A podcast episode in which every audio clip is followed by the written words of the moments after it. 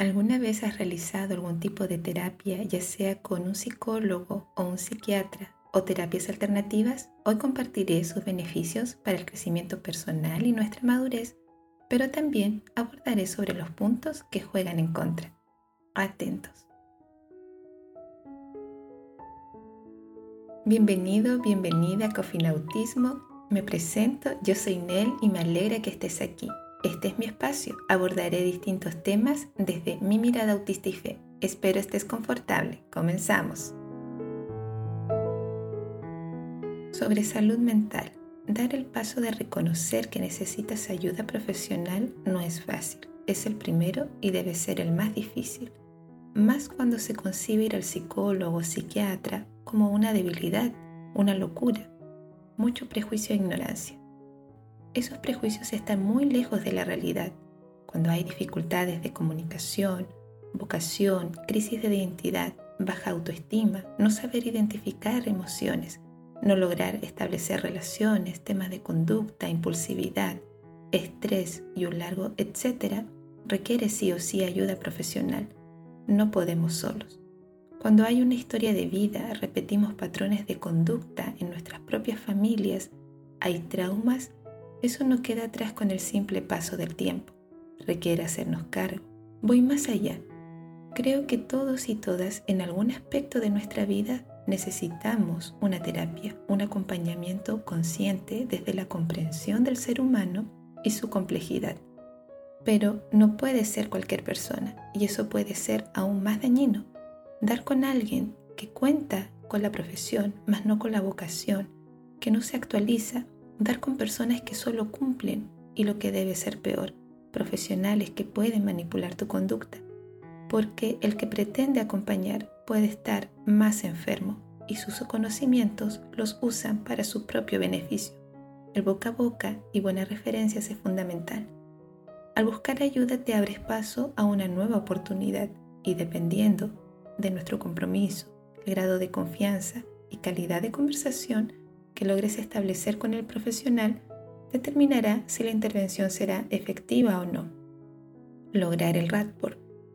Eso es poder estar en sintonía tanto psicológica y emocional con el terapeuta. Logrando eso podrás abrir temas personales e iniciar un proceso terapéutico. No todo es color de rosa, porque en el transcurso habrá dolor y resistencia.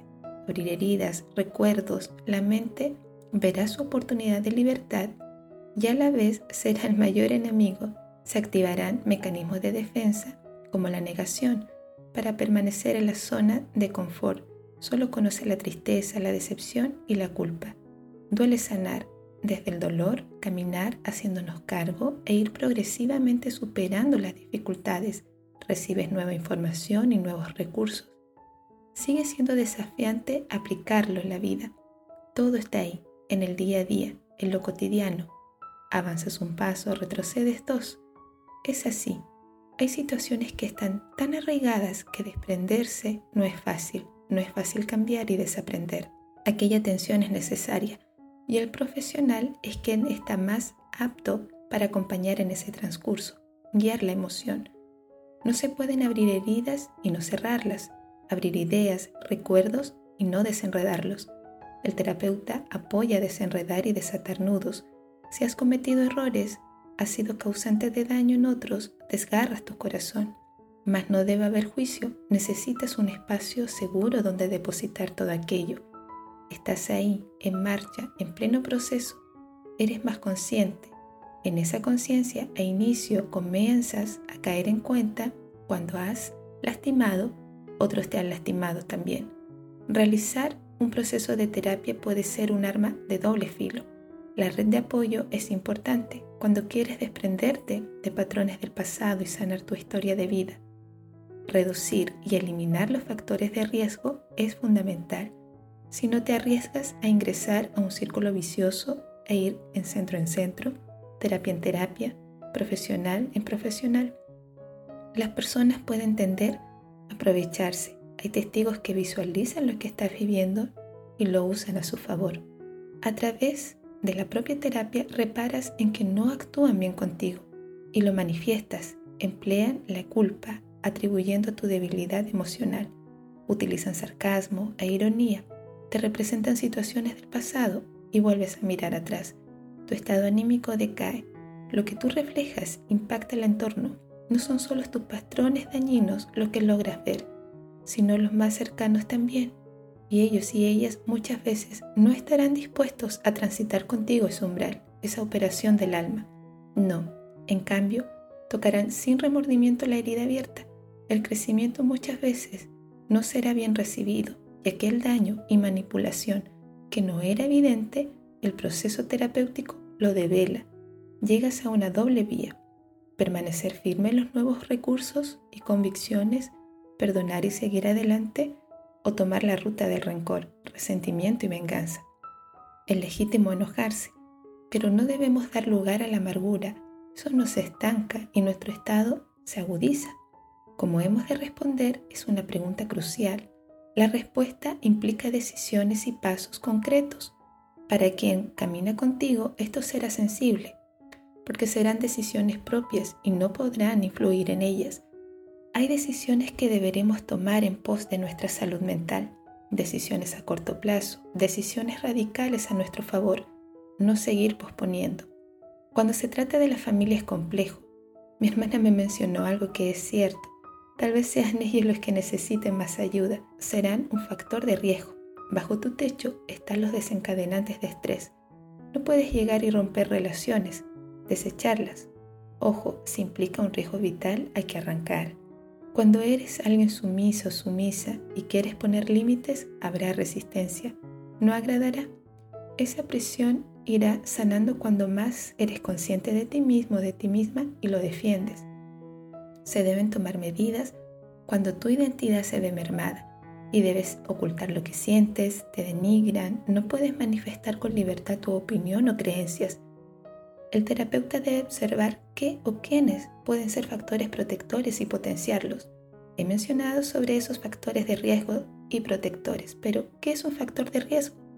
Es toda circunstancia o situación que aumenta las posibilidades de contraer una enfermedad o cualquier otro problema de salud, el consumo de drogas, abuso, violencia intrafamiliar, antecedentes de salud mental, el estrés. ¿Y qué es un factor protector? Son recursos o condiciones con los que cuentan las personas como mecanismos de defensa ante las situaciones de vulnerabilidad emocional, favoreciendo el manejo de emociones, la regulación del estrés y permitiendo potenciar la capacidad de las personas amar, hacer ejercicio, el autocuidado, un buen clima laboral, amistades, participación en distintas actividades. Mi estimado, mi estimada, no podemos obviar la inversión y el costo económico que implica buscar ayuda y puede ser un gran tropiezo para seguir la ruta. Dar sentido y valor a lo que se está viviendo, eso debe cuidarse.